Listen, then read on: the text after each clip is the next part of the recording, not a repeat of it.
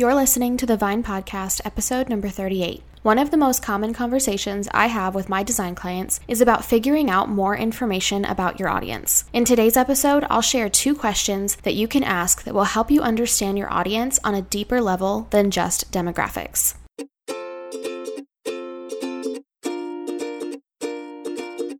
You love the time you get to spend creating content on your blog and connecting with your audience. But building a brand and working on your website, that's where it can feel overwhelming. With all of the lists out there of everything that you should do, sometimes you just feel like giving up.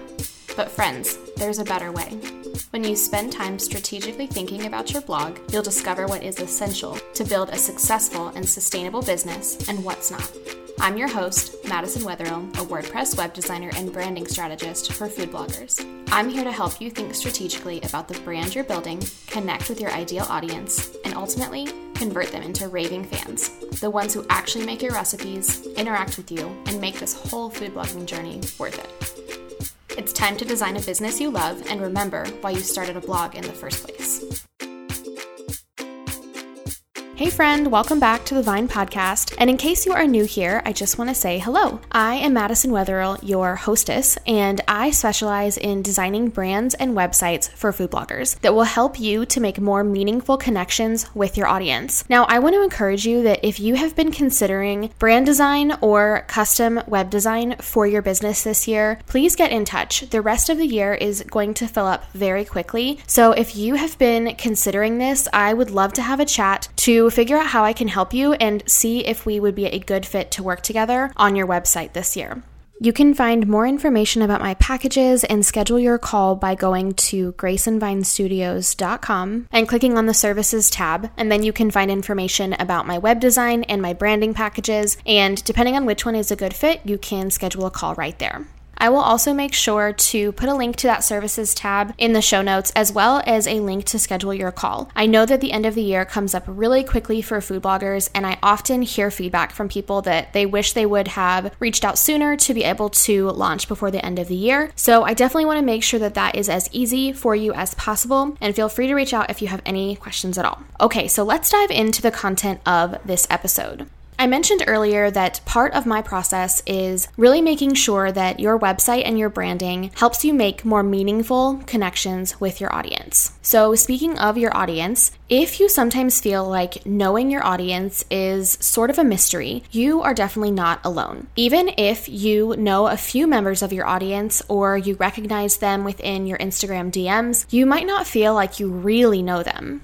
Do you really know what your audience is struggling with? Do you know the right content to create to really help them solve that problem? I think for most people, you may feel like you're just guessing. That is really common.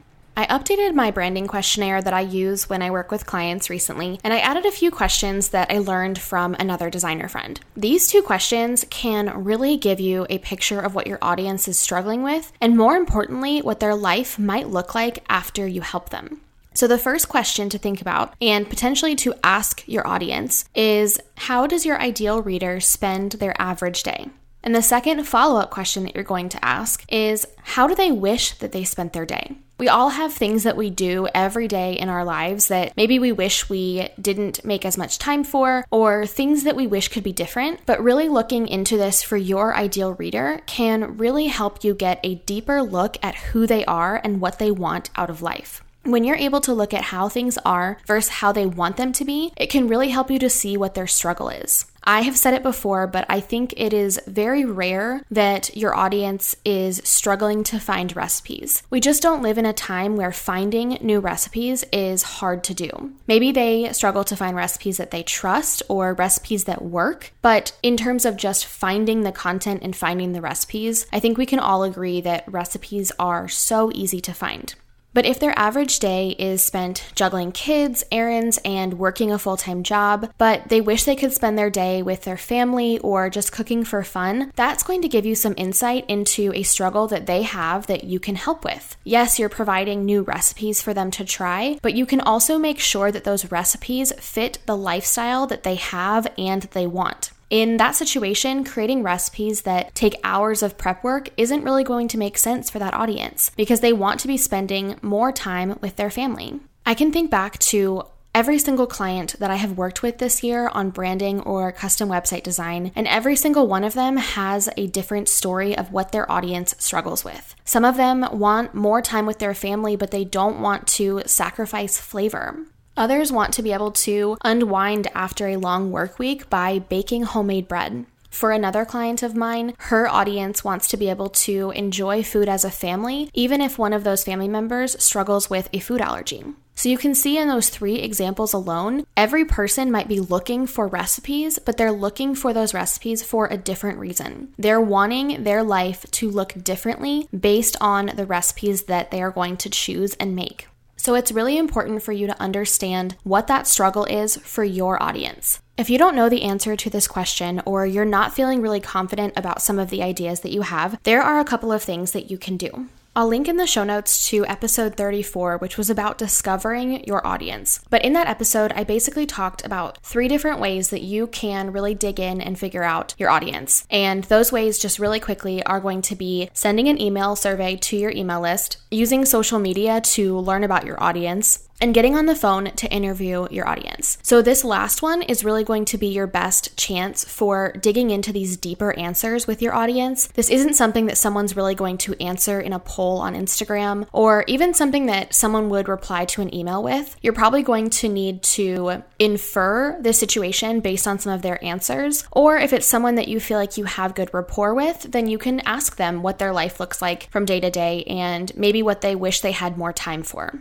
You may not get answers that are directly related to recipes, but the answers that they give you are going to help you to understand what some struggles that they have are in their life that may not be related to food, but will give you a picture of how food fits into their daily life. Is it something that they make out of necessity to feed their family, or is it something that they really enjoy doing and wish they had more time to do as a hobby? I usually think of people in those two different camps people who really enjoy cooking and people who do it because they have to. And depending on which camp your audience falls into, is really going to change not only the recipes that you make, but also the way that you introduce those recipes and sort of promote those recipes to your audience.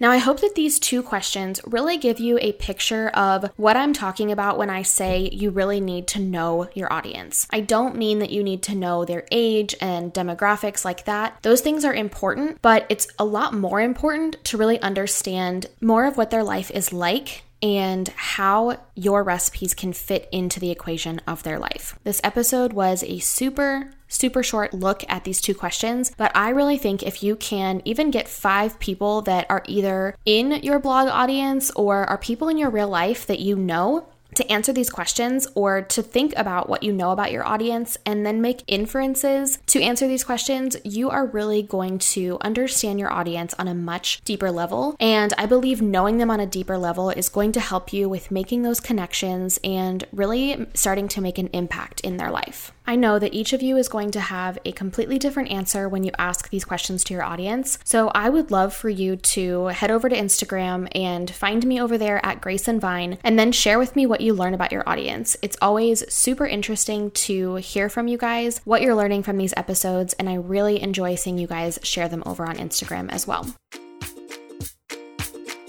Thank you so much for listening to today's episode. If you enjoyed it, I would love for you to screenshot it and share it with a friend. You can tag me on Instagram stories at Grace and Vine. For the show notes for this episode, head to thevinepodcast.com. Talk soon.